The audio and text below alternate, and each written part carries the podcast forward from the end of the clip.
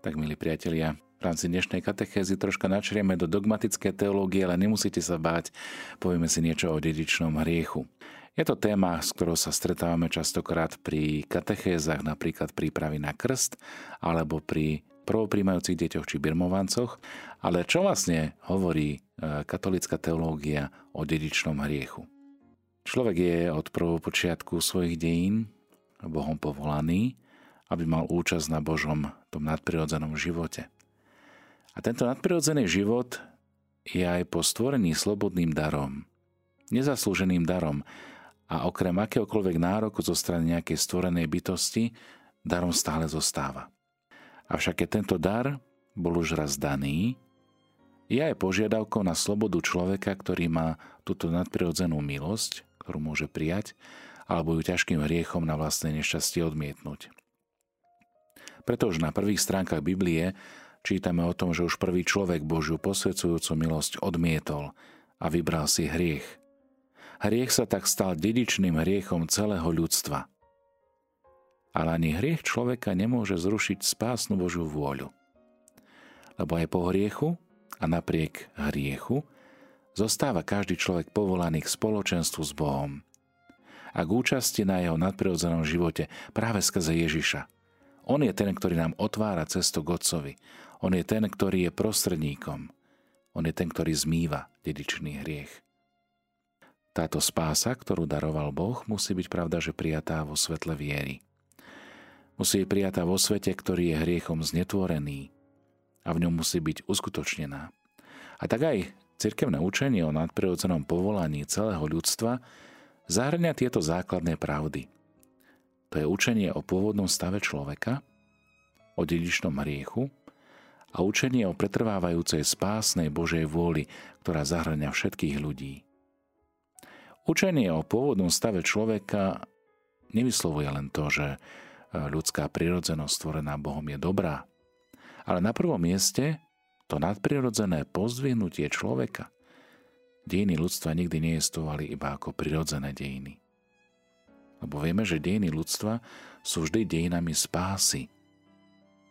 Dejinami aj nešťastí, dínami rozhodnutí, či za Boha alebo proti Bohu. Katolická církev okrem toho učí aj to, že človek podľa Božej vôle mal vlastniť nezaslúžené dary, ktoré sú nad nárokmi jeho prirodzenosti a sú od Boha slobodne darované. Tieto dary v protiklade k nadprirodzenej milosti voláme mimo prirodzené, pretože nepatria síce ľudskej prirodzenosti bytosne, predsa však by mohli pripadnúť nejakej bytosti obdaranej duchom podľa prirodzenosti, ako je sloboda od smrti, sloboda od zlej žiadostivosti a podobne. Možno trochu ťažké, ale keď sa pozrieme na Bibliu, na Sveté písmo, tak tam čítame, že Adam, človek, stvorený zo zeme, svojim hriechom nielen odmietol samú Božiu milosť, ale s posvedcujúcou milosťou aj Bohom chcené milosti toho pôvodného stavu. To, ako to Boh zamýšľal s človekom.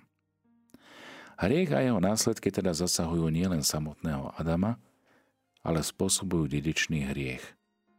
Čiže tu bezmilostnosť, ktorá existuje už aj napriek akýmkoľvek osobným rozhodnutiam proti Božej vôle.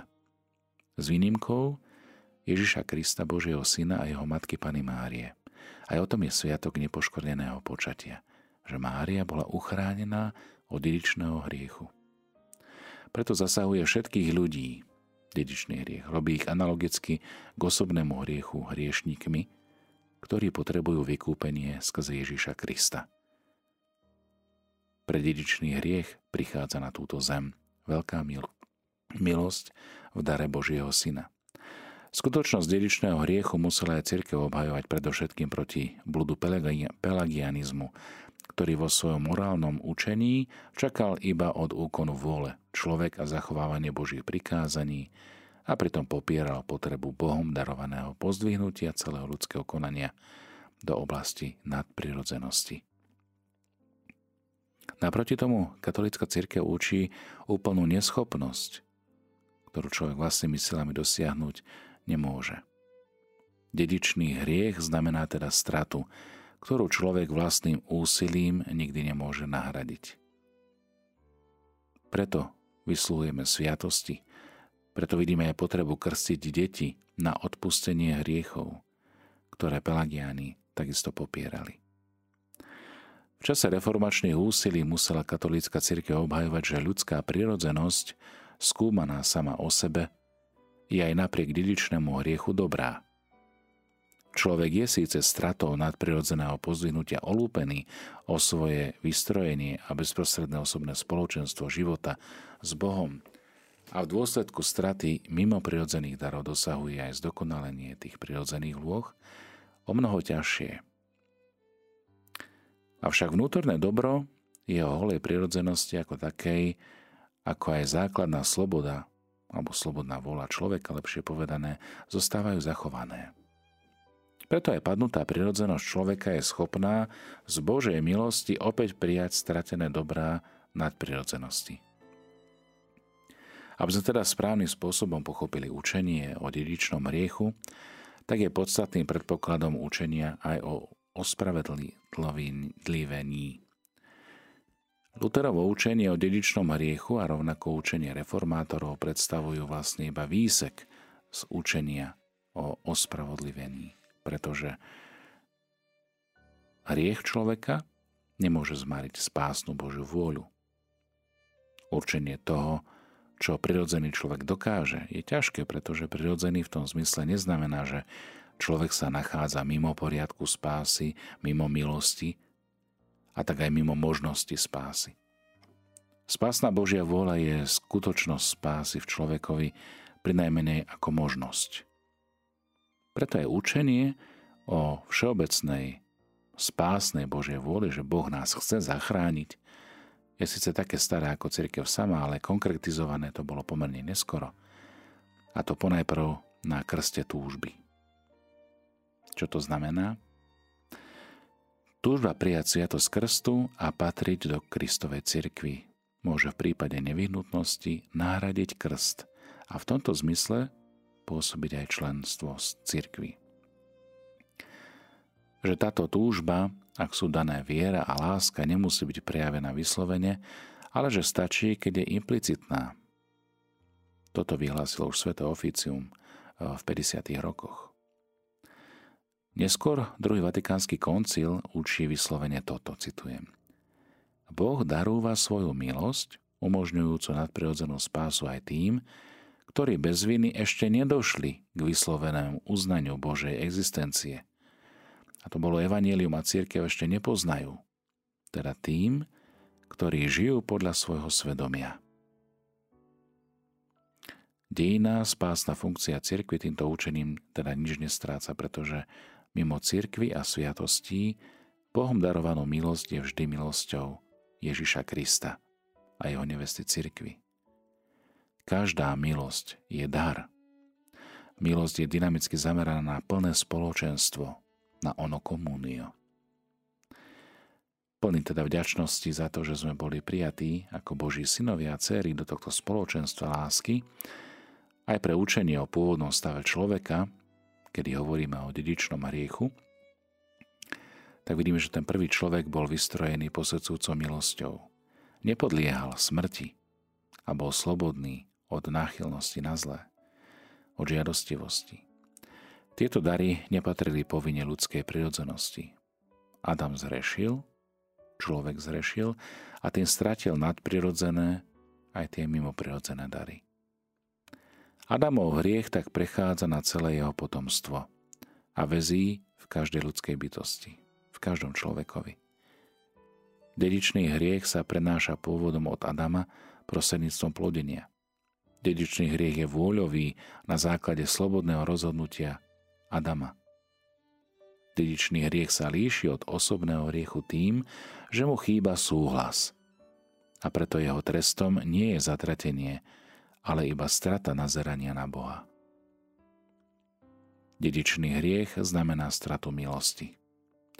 Má za následok smrť a žiadostivosť, náchylnosť na zlé. Tiež má prináša také oslabenie poznania a vôle. ale ne, neničí slobodnú vôľu človeka. Dedičný hriech, teda, milí priatelia a poslucháči, zotiera Kristovým zadozučinením vo sviatosti krstu. Kto túži po krste, ale pred krstom umrie, je oslobodený od dedičného hriechu a dostane oblažujúce videnie Boha. Avšak aj ten, kto bez viny ešte nepozná evanelium, ešte nepozná učenie cirkvi, nemá plné spoločenstvo s ňou, alebo kto ešte nedošiel k uznaniu Božej existencie na základe tej spásnej Božej vôle, ktorá zahrania všetkých ľudí, môže byť zachránený, ak je u neho nadprirodzená viera a láska. Nekresťanské náboženstva sú zamerané na Boží ľud. Nachádza sa v nich aj to, čo je dobré a pravé. Milí priatelia, skúsme teda pouvažovať na týmto, týmito myšlienkami, ktoré sme teraz počuli a ktoré sme si priblížili o dedičnom hriechu. Pozrime sa tiež aj na to, čo Boh dáva, keď nás príjma za svoje milované deti. Lebo v krste sa stávame jeho deťmi, Božími synmi, Božími cérami, Skrze Krista máme prístup k Otcovi. Milí priatelia, témou dnešnej katechézy je dedičný hriech. Pozrieme sa teda na učenie, ktoré mali jednotlivé koncily, napríklad v 6. storočí Oránsky koncil, zaujíma stanovisko voči tzv.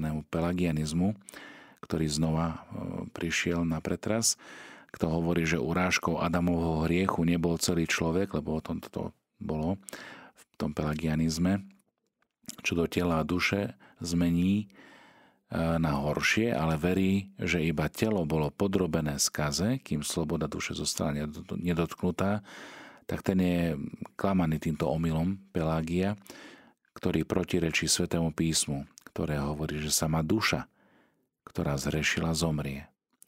Neviete, že komu sa dávate za otrokov a poslúchate ho, ste otrokmi toho, koho poslúchate, hej? Svetý Apoštol Pavol v liste Rímanom.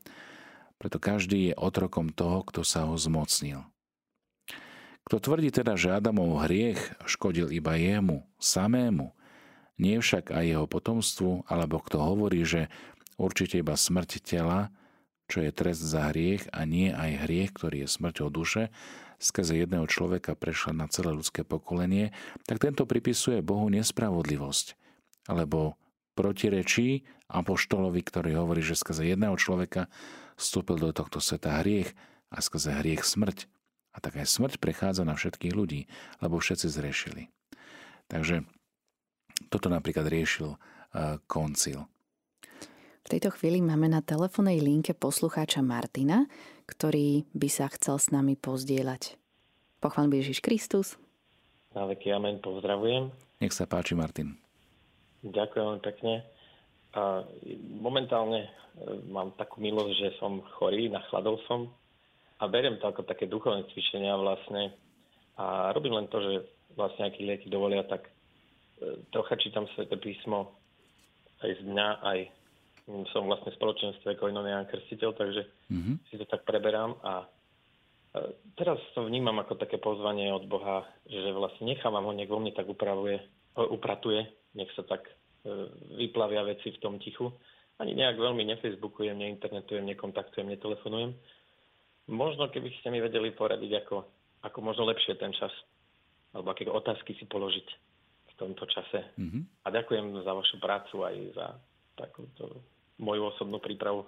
Ďakujem pekne, Martin. Tak uh, želáme ti naozaj skore uzdravenie, aby tento čas, ktorý vynimočne môžeš uh, zasvetiť takému duchovnej obnove, možno príprave aj na to narodenie pána Ježiša, aby bolo takým krásnym časom uh, adventnej prípravy. No, čo by som ti možno tak odporúčil, Božie slovo je úžasný poklad, z ktorého sa dá kedykoľvek čerpať.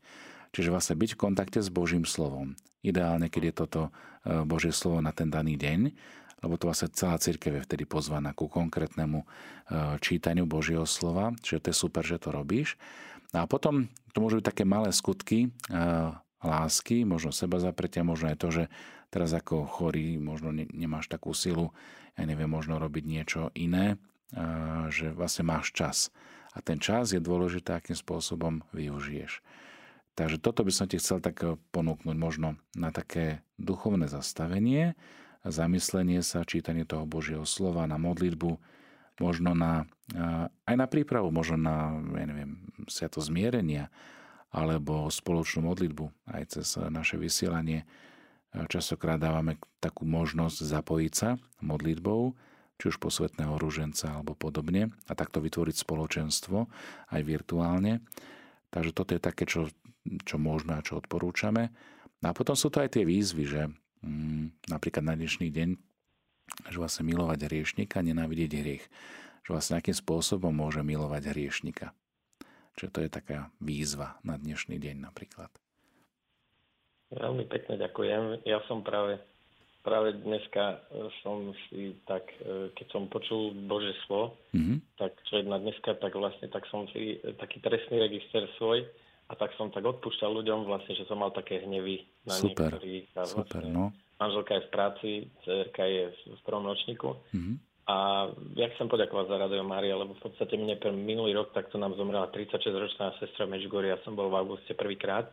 Mm-hmm. To bolo úžasné. V z Kalvárie s ľuďmi a e, veľmi dlho som vnímal pozvanie Pany Márie. Mm, a vlastne už tak dlhšie aj pred sestrinou smrťou ma tak pán pozval do tých stredajších a piatkových pôstov. Mm-hmm. A e, bol som chorý aj minulý mesiac, takže aj túto chorobu hovorím si, že asi to nebude len tak vlastne v tom násmerovaní e, voči Bohu nejaké veci aj v živote opraviť aj. Ďakujem veľmi pekne za tieto tipy, lebo v tom manželstve aj výchove céry, aj teraz v tej samote myslím, že môžem tak e, dokonale naplniť niektoré veci bez nejakých rozptilovaní. Mm-hmm. Takže ešte raz veľká vďaka. Super, no ďakujem pekne aj za tvoje pozbudenie a za to, že si zavolal. Ďakujeme. Poženané Vianoce. Všetko najlepšie poženaný advent a ďakujem. Aj vám. Všetko dobré s Bohom. Takže, milí priatelia, ďakujem za toto pozbudenie Martinovi. Ak sa pozrieme na učenie cirkvi o dedičnom hriechu, možno pokračovať v tejto téme, mm, tak v 16. storočí, najmä na Tridenskom koncile, na 5. zasadnutí, sa znovu objavila táto téma ako reakcia na učenie Martina Lutera. On tvrdil, že dedičný hriech spočíva v zlej žiadostivosti, ktorá ostáva v človeku a ani krstom nezaniká, čiže človek ostáva hriešnikom, iba hriech sa mu viac nezapočítava. Výklad koncilu sa však neuspokojuje s odmietnutím e, Lutera, ale podáva výklad celého učenia o dedičnom hriechu práve v súvislosti s ostatnými pravidlami, pravdami viery. Aj tie pelagiovské blúdy boli ešte raz napadnuté a odmietnuté týmto koncilom a takisto aj blúdy manichejcov, ktorí u detí zrodených z kresťanských manželov popierali prítomnosť dedičného hriechu. Učenie je teda podané v piatich veľmi široko rozvedených e, vetách a preberajú tieto body napríklad Adamov hriech a jeho dôsledky pre neho samotného, potom prenášanie Adamovho hriechu na jeho potomstvo, to bolo vyslovene citované klasického miesta zo svätého písma Rímanom 5.12, sa obracia proti Erasmovi, ktorý popieral, že by toto miesto hovorilo o dedičnom hriechu, potom zotratie dedičného hriechu jedine skrze utrpenie Ježiša Krista a aplikácia jeho zásluh, ktoré príjmame vo sviatosti krstu a tiež aj o nevyhnutnosti e, vyslovania krstu deťom. Za predlohu slúžila druhá veta koncilu v Kartágu z 5. storočia proti Pelágiovi, ktorá bola prezatá s menšími úpravami. Až potiaľ to sú dekrety zamerané proti pelagianizmu a príbuzným blúdom manichejcov – Podstata dedičného riechu, a tu sa nachádza práve to odsudenie milného chápania reformátorov, definované sú dve pravdy. Prvá, že dedičný hriech sa krstom dokonalým spôsobom odstraňuje. A druhá, žiadostivosť, ktorá ostáva po krste, nie je hriechom. Dodatok, jediná výnimka z tohto je preblahoslavená Pana Mária, nepoškodené počatá. Druhý článok viery o všeobecnosti dedičného hriechu otvára teda rokovanie o jedinej výnimke z dedičného hriechu a to je u Božej Matky. Tento článok viery však ešte neznamená pozitívne ohlásenie učenia o nepoškodenom počatí, ako by sa mohlo zdať, ale len to, že koncil prizukovaný všeobecnosti dedičného riechu nechcel popierať nepoškodené počatie. Aby naša katolická viera, bez ktorej je nemožné páčiť sa Bohu, očistená od blúdov, zostala zachovaná vo svojej rídzej čistote, celistvá a nepoškvrnená, a aby kresťanský ľud nebol sem tam zmietaný hociakým vetrom klamlivého ľudského učenia, pretože ten starý had od začiatku väčší nepriateľ ľudského rodu medzi mnohými zlami, ktorými bola Božia církev v našich časoch znepokojená, vyvolal o dedičnom hriechu a o prostriedku proti nemu nielen nový, ale aj starý spor. Posvetný, všeobecný a generálny právoplatne v duchu svetom zhromaždený koncil v Tridente chcejúc blúdiacich povolať späť a váhajúcich posilniť vo viere, náväznosti na sväté písmo a na tradíciu svätých otcov a uznané koncily a na úsudok a konsenzu samotnej cirkvi o dedičnom riechu ustanovuje a vyhlasuje. Toto je formulácia presná z eh, toho znenia koncilu a chcel by som vám priblížiť tieto dva body, lebo veľmi pekne vysvetľujú eh, dané tvrdenie. Prvý. Kto nevyznáva, že keď Adam prvý človek prestúpil v raji Božie prikázanie, hneď stratil svetosť a spravodlivosť, ktoré bol ustanovený. A tak pritiahol na seba urážkou tohto hriechu hnev a nemilosť Boha. Čo to znamená? Že na seba pritiahol smrť, ktorou mu predtým Boh pohrozil a so smrťou väzenie pod mocou toho, ktorý potom vládol nad smrťou. Hebrejom 2.14. Totiž diabol. A touto urážkou hriechu bol celý Adam, čo do tela a duše, zmenený na horšie. Kto tvrdí, že Adamov hriech škodil iba jemu samému, nie však jeho potomstvu a že od Boha prijatú svetosť a spravodlivosť, ktorú stratil, stratil pre seba a nie pre nás, lebo je poškvrnený hriechom neposlušnosti, preniesol iba smrť v úvodzovkách a telesné tresty na celé ľudské pokolenie, a nie aj hriech, ktorý je smrťou duše. Tento nech je vylúčený. Lebo protireči svetému apoštolovi, ktorý hovorí v Rímanom 5.12. Skrze jedného človeka vstúpil do tohto sveta hriech a skrze hriech smrť, tak aj smrť prešla na všetkých ľudí, lebo v ňom všetci zrešili. Ďalší, kto tvrdí, že tento Adamov hriech, ktorý je svojim pôvodom jeden a prenášaný rodom a nie napodobňovaním, ktorý je prítomný vo všetkých a je vlastný každému, môže byť odstránený skôr silami ľudskej prirodzenosti alebo iným prostriedkom, než zásluhou jedného sprostredkovateľa Ježiša Krista, ktorý nás vo svojej krvi zmieril s Bohom, stal sa pre nás spravodlivosťou, posvetením a vykúpením 1. Korintianom 1.30. Alebo kto popiera, že práve táto zásluha Ježiša Krista je aplikovaná sviatosťou krstu, ktorý sa správne udeluje vo forme cirkvy dospelým, práve tak ako aj deťom, nech je vylúčený. Lebo nie pod nebom iného mena daného ľudom, ktorom by sme mali byť spasení. A preto zaznieva aj toto slovo. Hľa Boží baránok, ktorý sníma hriechy sveta. A iné, všetci, čo ste pokrstení v Krista, Krista ste si obliekli. Milí poslucháči Rádia Mária, verím, že aj tieto staré vyjadrenia, ktoré sme počuli o dedičnom hriechu nás e, nerozptýlili, ale nám možno prehlbili naše poznanie, aby sme vedeli, že akým spôsobom sa církev pozera na toto tajomstvo. Aby toho nebolo veľmi veľa, tak myslím si, že na teraz to stačí. Ďalej budeme pokračovať zajtra v tejto téme o dedičnom hriechu a pozrieme sa naň, ako sa e, na túto záležitosť viery pozera druhý vatikánsky koncil a súčasní pápeži. Všetkým vám prajem požehnaný deň, aby naozaj to vedomie, že sme boli očistení od dedičného riechu práve skrze milosť Ježíša Krista jeho krst, jeho sviatosti, tak aby sme dokázali túto identitu Božích detí žiť